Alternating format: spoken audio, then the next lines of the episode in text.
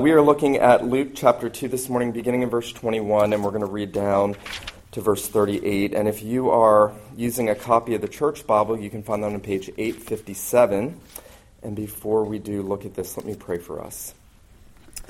Father in heaven, we pray that you would pour out your Spirit on us, that you would quiet our minds and hearts, that you would remove distractions from us, that you would cause us to sit at the feet of Jesus and to hear his word. We pray that you would bless, especially the preaching of your word this morning to our souls. We pray these things in Jesus' name. Amen. Uh, Luke chapter 2, beginning in verse 21. Luke now says, At the end of eight days, when he was circumcised, he was called Jesus, the name given by the angel before he was conceived in the womb. And when the time came for the purification according to the law of Moses, they brought him up to Jerusalem to present him to the Lord as it is written in the law of the Lord.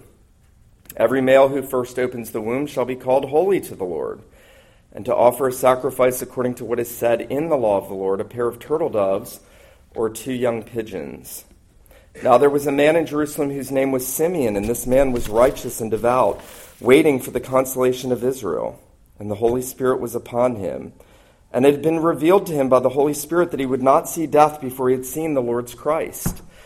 And he came in the Spirit into the temple. And when the parents brought in the child Jesus to do for him according to the custom of the law, he took him up in his arms and blessed God and said, Lord, now you are letting your servant depart in peace, according to your word, for my eyes have seen your salvation, that you have prepared in the presence of all peoples a light for revelation to the Gentiles and for glory to your people Israel. And his father and mother marveled at what was said about him.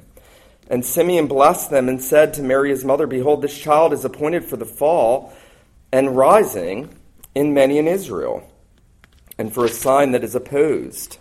And a sword will pierce through your own soul also, so that thoughts from many hearts may be revealed. There was a prophetess, Anna, the daughter of Phanuel of the tribe of Asher. She was well advanced in years, having lived with her husband seven years from when she was a virgin, and then as a widow, and uh, again, I believe it should be 484 years beyond that. She did not depart from the temple, worshiping with fasting and prayer night and day.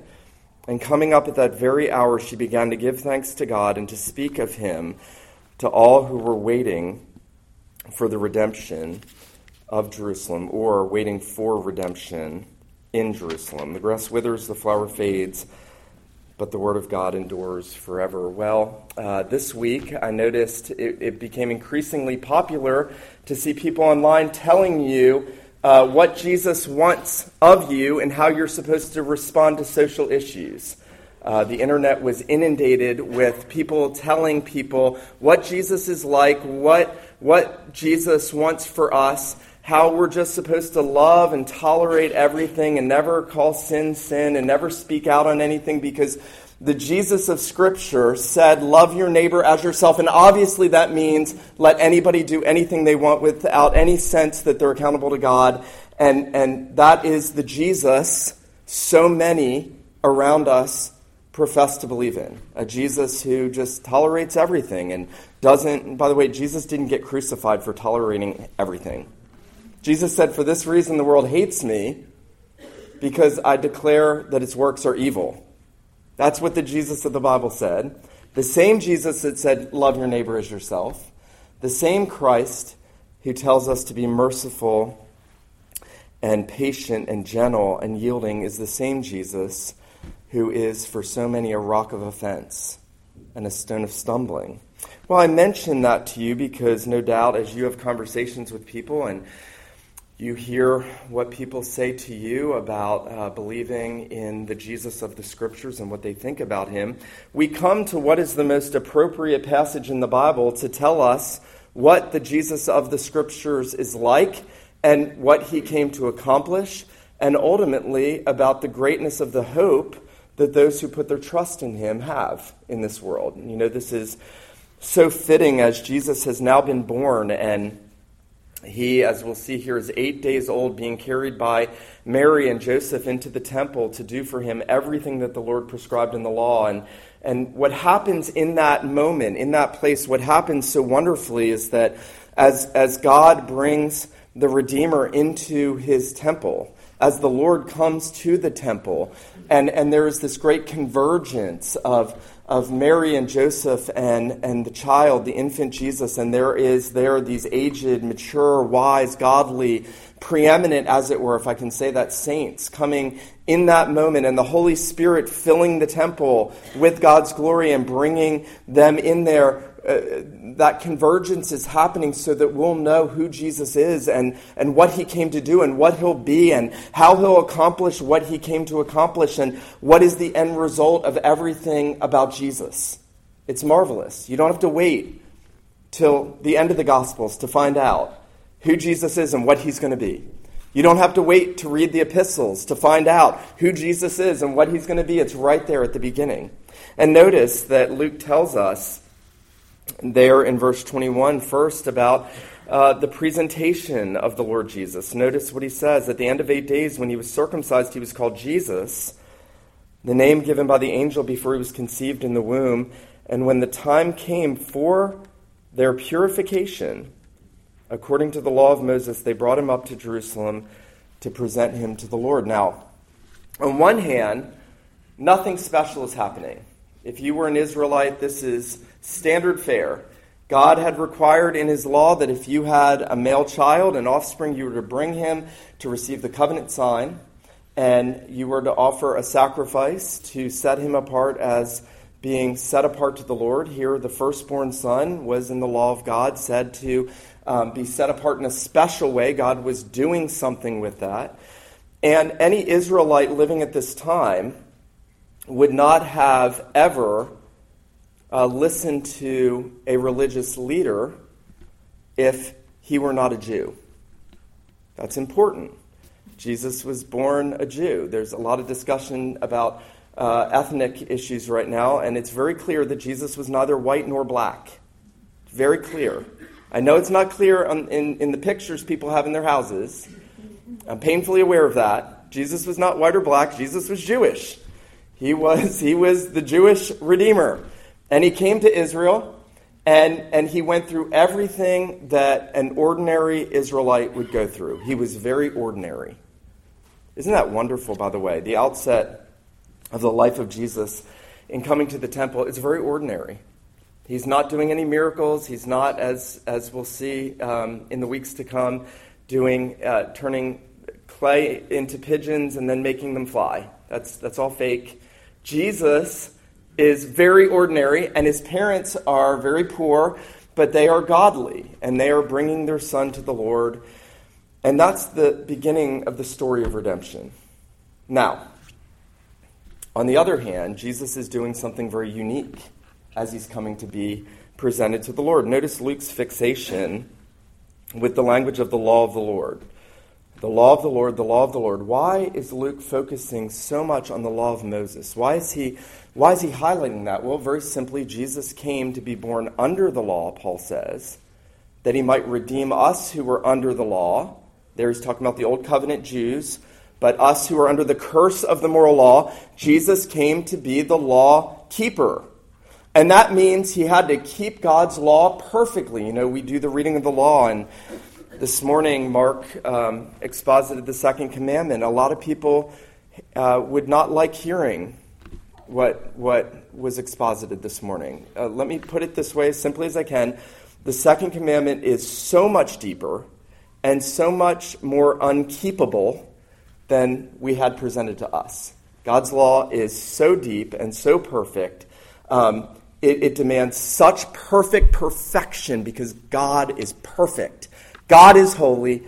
God is infinitely pure. God has no unrighteousness in him. And that means the law he gives us as creatures, and he says, Here is my law, and, and, and you are to keep my law. And yet, fallen in Adam, who couldn't even keep the first commandment God gave, um, how in the world do people think that they're going to be good enough to stand before God based on their own obedience? Wow, how foolish our hearts are. And yet, God gave us a Redeemer, a, a last Adam. And here's the last Adam, and he's being brought by uh, the woman, Mary. He's the seed of the woman. Genesis 3:15. He's coming to keep the law. He's coming to do that first step in the work of redemption. It was absolutely necessary if you and if I am going to go to heaven to have a redeemer who represented us, who kept God's law perfectly even from infancy. That's what's happening. He's not just going through uh, the process as an ordinary Israelite, he is going through it as the Redeemer, as God manifest in the flesh. Now, the covenant sign, one of those things that's always struck me, that the sign of circumcision showed that God would have to cleanse filthy hearts by a bloody judgment. So, every child in Israel that received the sign of circumcision uh, their parents w- were supposed to be saying, The covenant God has promised redemption, and that redemption is for the corruption that passes generation to generation to generation from Adam. That's why it is uh, reproductive in its placement. And, and it's saying that the, the, the evil heart that I have, I got from my dad and my mom, and you got from your dad and mom and we've passed on to our children, and that can only be cleansed by a bloody judgment. That's what the son of circumcision was saying. There must be a bloody judgment. Now, think about this Jesus, who was sinless, the Bible is crystal clear about that. The sinless one had to have on him his whole life a sign that said he needed his heart cleansed. That doesn't make any sense unless Jesus was representing his people. He was stepping in their place, just like when he goes through his baptism. Jesus is receiving a sign of bloody judgment that's going to point to the bloody cross. The bloody circumcision pointed to the bloody cross. If we don't get that, we don't get anything. Years ago, I had someone say to me, Is it weird talking about circumcision? as a pastor and to, to lots of people, some of whom you don't know? Um, no. You know why? Because the whole Bible talks about it. God's Word talks about the covenant sign everywhere and says it is pointing to the cross. It is a gospel sign saying, here's what happens at the cross. The blood of Jesus at the cross cleanses our filthy hearts. And he took that sign, and here's the really wonderful thing. Um, both John Owen and Jonathan Edwards, two of the great theologians in church history, both said that the same blood Jesus shed at the cross was the blood he shed at his circumcision. It was a foretaste of what he was going to do. He is both keeping the law and he's going to have to be the one upon whom the punishment, the curse of the law falls. Even at his infancy, in a sense, Jesus sheds atoning blood. That's amazing. I'll read you what Edward says, in his circumcision, what Jesus suffered, in that it had the nature of satisfaction. The blood that was shed in his circumcision was propitiatory blood. As it was a conformity to the law of Moses, it was part of his meritorious righteousness. So Jesus keeps the law, and then he takes the curse. He obeys the commands of God, and he sheds his blood for our disobedience. And that's the whole of the gospel. That's it. Now, I want to I want to read to you something Ligon Duncan said that I, I found very appropriate right now. He said, You may admire Jesus as a miracle worker. You may view Jesus as the greatest philosopher that ever lived. You may view him as a radical moral reformer or as the greatest advocate for the poor who ever walked the planet. And if you believe all those things about him, but you don't believe that he came to save us from our sins, then you are not believing in the Jesus of the Scriptures. You are not believing in the Jesus of the Gospels. So you can believe great miracle worker, great teacher, great social justice warrior, great lover of the poor, but if you don't believe that he preeminently came to save his people from their sins, you do not believe in the Jesus of the Bible. Even his name, very interesting. Notice at the beginning here, at the end of eight days, he was circumcised. So for, for eight days, he, he didn't have a name. He was a nameless. Isn't that, isn't that profound? God was nameless. The incarnate God for, for seven days was nameless. That's, that's profound. The humiliation, um, the, the um, anonymity, as it were. And then he gets the name Jesus, which means Jehovah saves.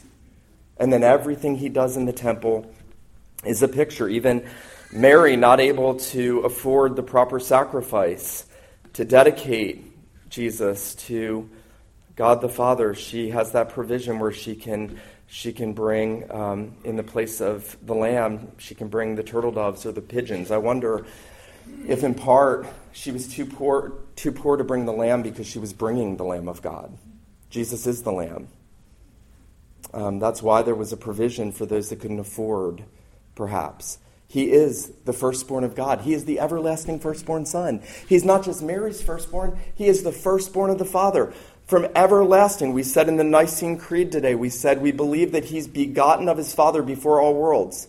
That, that means he doesn't have a beginning. Eternally begotten, eternally the Son of the Father. He is the only one. He is the firstborn. He is the heir. He does everything. What he's doing in the temple, he did so that we could have eternal life, so that we could inherit the promises, so that we could be heirs of the world, because he is the heir. He is the firstborn son. He is the law keeper. He is the one who satisfies divine justice by shedding his blood on the cross. You know, I just want to also point out that one of the questions maybe you've asked before, or maybe not, is um, why, why did Jesus, why couldn't he just be born uh, a grown adult? There are some theologians that God created Adam as a mature adult. I think they're onto something. Um, but here Jesus has to be born as a baby. Why? Uh, one of the early church fathers, Irenaeus, uh, said quite well, he said, Jesus came to save all by means of himself, all who through him are born again infants, children, boys, youths, and adults. Isn't that awesome? He's the Savior of every age and stage of the lives of sinners who trust him. He came to redo the life that we couldn't live. He came, everything that we read about in here is Him saying, I did this for you in your place. I, I was born so that you can be born again. That's awesome. I became an infant because when you were an infant like David, you came out of the womb speaking lies. We were born in sin, we were conceived in iniquity. You know, there's a lot of debate about equality happening right now, and some of it very helpful, uh, some of it not. But I was thinking the other day, you know, we are all born equal, equally dead in sins. We're all born equally dead in sins, the Bible says. And here comes the Redeemer into the world to be born and to live and to go through everything so that we might be born again, united to Him, redeemed, and have everlasting life. Um, next, notice there is a prophecy about Christ as He's brought to the temple. And uh, we're not going to look at it in detail, but this is the great Nunc Dimittis. This is um, the Now Lord, the Song of Simeon. There's been all these songs in Luke's Gospel, right? We had the Song of Elizabeth, and then the Song of Mary, and then the Song of Zacharias, and here's the Song of Simeon. And, and he's singing praises to God. He's filled with the Spirit. The Holy Spirit has told him he was not going to die until he saw with his own eyes the Christ. Now, it's possible that Simeon, like all other Israelites um, who were trusting in God and hoping in redemption, had spent the better part of his life praying that he might be able to live to see the Redeemer. That, that was the hope of all believing Israelites. They, they wanted to see the Redeemer. Is, is this the generation? You know, we love to think our generation is the generation. The end times are coming. It's, it's all, everybody thinks their generation is the generation. That's the point. Everybody thinks that.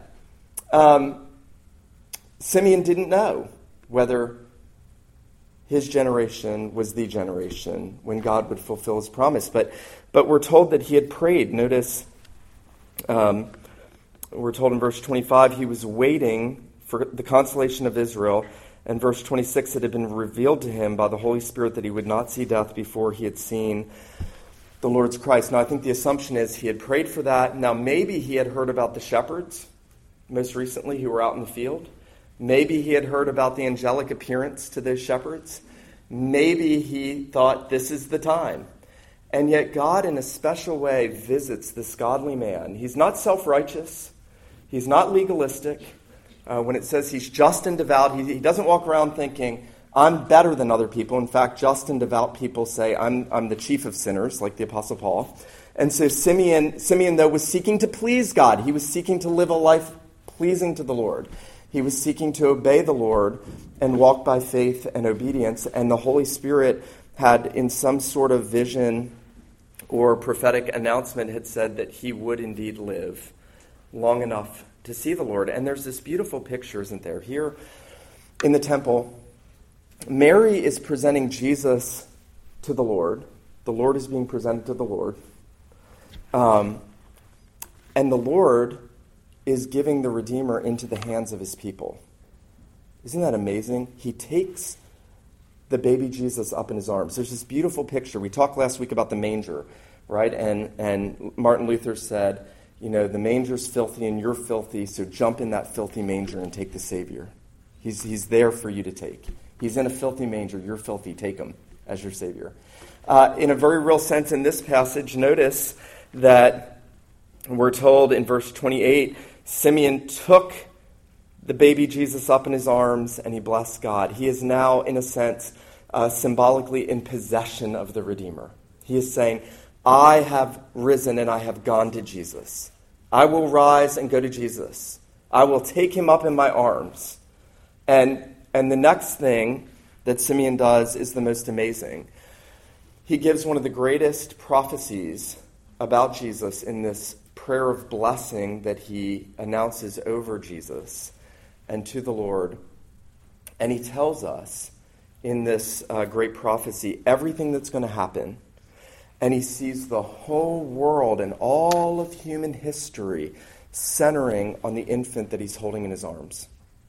Uh, Martin Luther had this great quote. It's one of my favorite quotes uh, in all of church history. He said, Simeon has a very penetrating eye. Remember, uh, the infant Jesus is wrapped in, in uh, filthy linens, not nice clothing, not royal garb.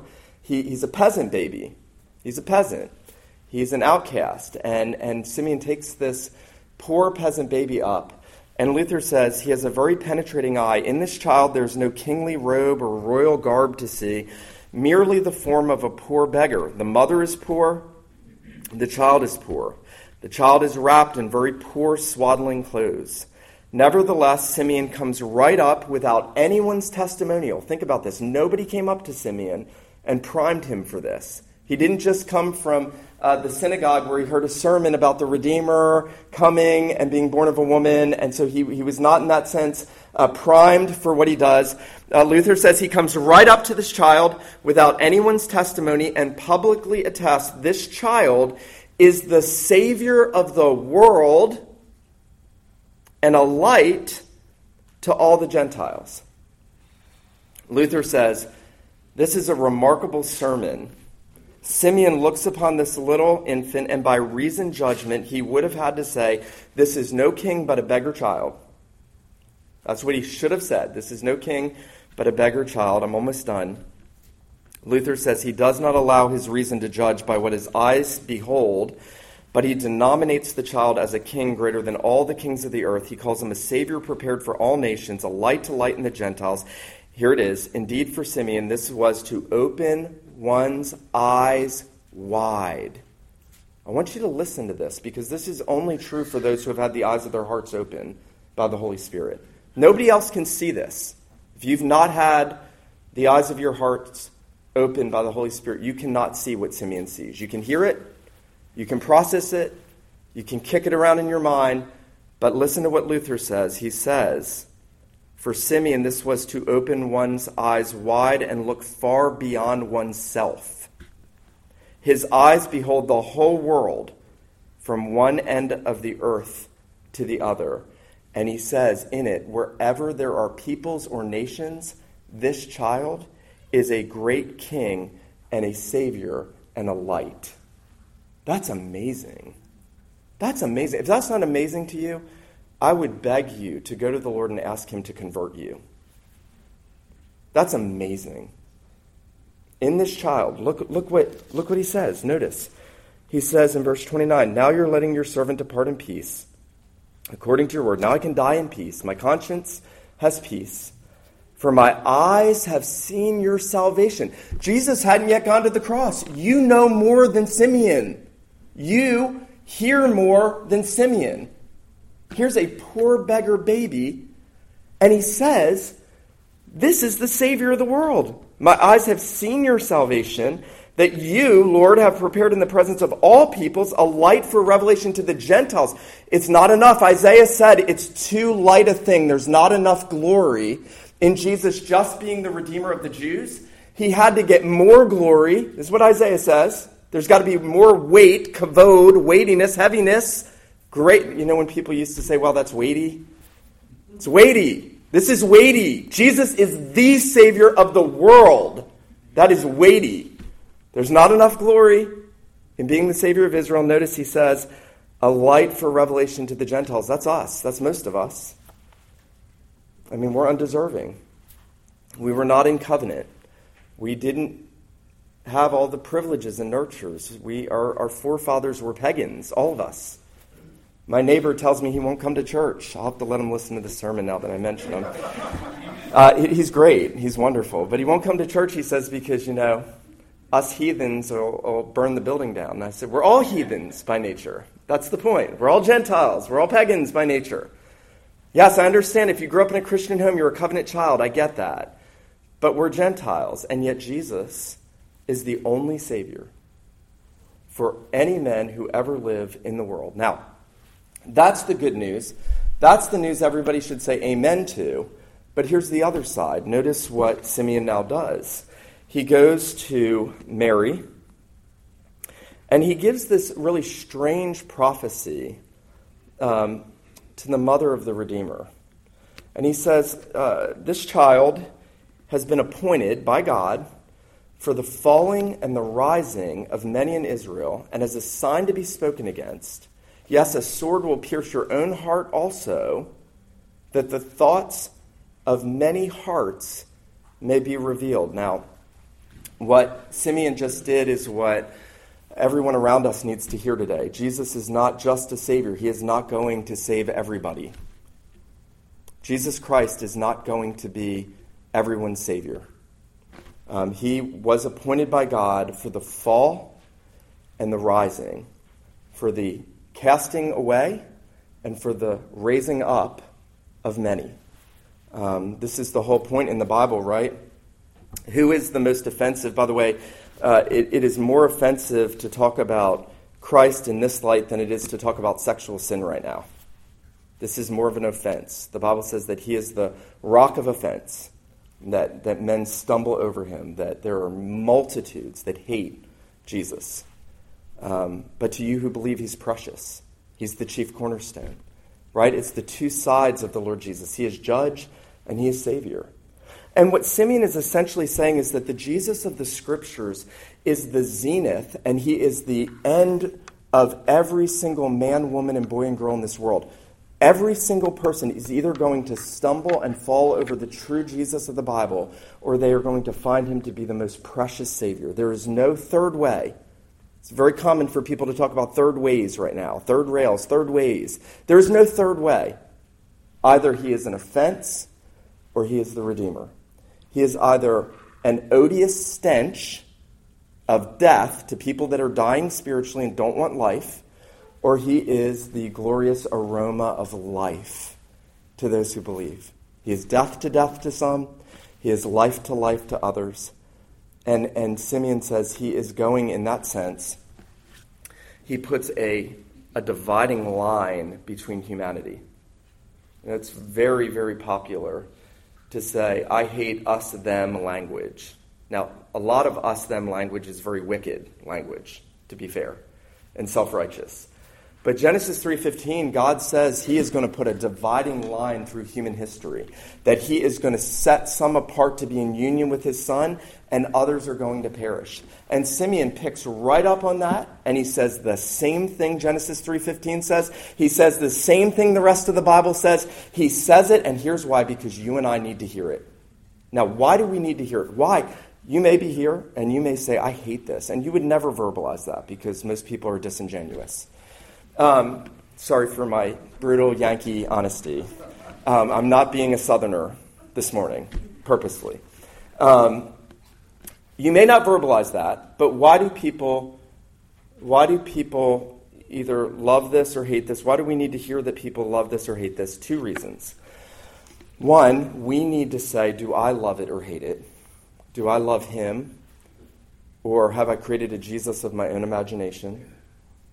And I, have said, I don't want this Christ, I want my own Jesus, your own personal Jesus. Um, I want to create him in my image. I want to make him a nice, dirty Jesus just like me. Because that's what we want. We heard that this morning in the reading of the law. We can make the Jesus of the Bible into a dirty Jesus that just tolerates sin and didn't come to atone for sin and doesn't call men and women to repent and doesn't work in our hearts. So I have to ask that question. You have to ask that question. Have I come to him? Am I trusting him?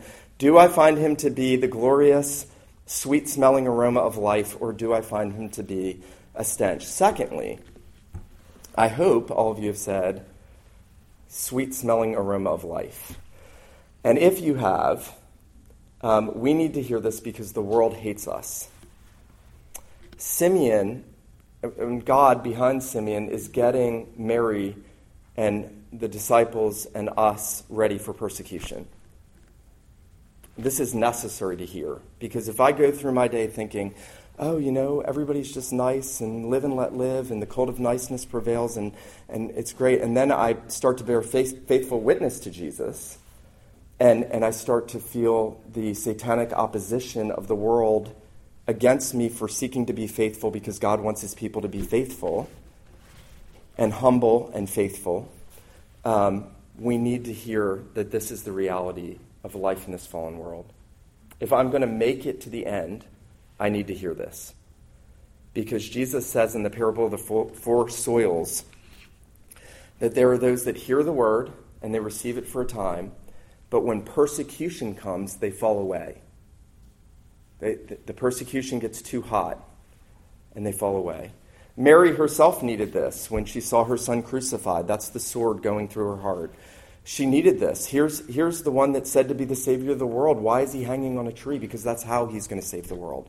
She doesn't know that yet. She's treasuring these things in her heart. She's, she's trying to learn and figure out who is this child God's given me. She doesn't know who he is. And, and, and Luke is telling us that in a very real sense, this special word for Mary is to help her see don't be discouraged. It's necessary for the Christ to suffer, it's necessary for Jesus to be crucified. It's necessary for the whole world to turn against him and the powers of hell to be let loose on him and the wrath of God to be poured out on him because that's where the salvation is. Um, finally, I want to talk briefly about the reception of Christ. And there is that sweet little um, appendix, as it were. It's not just uh, the aged Simeon in the temple, there is an elderly believing woman in the temple. Isn't that wonderful? Christ is for man and woman. I think the Bible does that often. He's for young and old, He's for man and woman, He's for every tongue, tribe, uh, nation and language. There is no one outside the purview of his redemption who, who doesn't, as a sinner, qualify uh, for their need for needing Jesus. And notice there is this godly woman. She's probably about 103. She's been living her whole life bearing the trials of God by grace. Think about this. Her husband dies when she's a very young woman, and she spends the rest of her life not, not anxiously surf, surfing uh, dating sites. Um, I'm not saying that's wrong. I'm just saying she didn't do it. And you can say, well, that's because they didn't have them. If they had them, she wouldn't have done it. Okay, I'm going to win this argument. Now, now, she's not discontent. She's content living her life worshiping God in the temple, worshiping Him according to His word. She's content serving God in whatever capacity He wants to use her. And she comes at that moment. Notice, she's in the temple And, and notice verse 38 coming up at that very hour. It's, it's that language, it's sort of like the coincidental language. It's like, oh, coincidentally, here's the Redeemer. and and she just so happened to come. The, I mean, God is God is just weaving all this together in the temple, and she comes at that very hour, and she thanks God. She's been waiting. She's not a self righteous religious zealot. She is waiting for the Redeemer to redeem her from her sins. She's worshiping God and waiting, and she comes up and she thanks God in the temple. And, and this is the fascinating thing, this is one of the great verses in the Bible. She went and spoke about him to all who were waiting for redemption in Jerusalem. Now, we actually don't have one single word that Anna spoke. That's interesting, I think. Luke doesn't tell us. Coming up, she thanked God and she said, like Simeon did, Luke tells us she went out and she found that little group of believers, the remnant, the people that were also like her, waiting for the Redeemer, because it was only a remnant. Isaiah says that. Paul says that in Romans, and it's always only a remnant. Um, uh, the true church is always a little church. And, and she goes out and I think it would be impossible for a woman of 103 to go out and talk to the millions of people that lived in Jerusalem at the time. So clearly, she goes to that little band of believing saints and, and she spoke about Christ. Um, she said, He's here. Now, this passage has often been used to help promote evangelism. If I believe in Jesus, then I should go and I should speak about Jesus. And that's true. David in Psalm 116 said, I believed, I believed, and therefore I spoke. Paul will pick up on that in Romans 10. I believed, and so I spoke. We also believe, Paul says, and so we speak. Not perfectly, oftentimes with fear and trepidation. But this passage has often been used to sort of encourage well, if you're loving Jesus, if you're trusting Jesus, how is your uh, evangelism. And, and all of us uh, sort of take a step back and think about how much we fail. And then we start to feel guilty and we think about wanting to do better. But she actually doesn't go and, and witness to unbelievers. This is the really important part. The first thing she does is she goes out to others who are hoping in the same Christ that she's hoping in.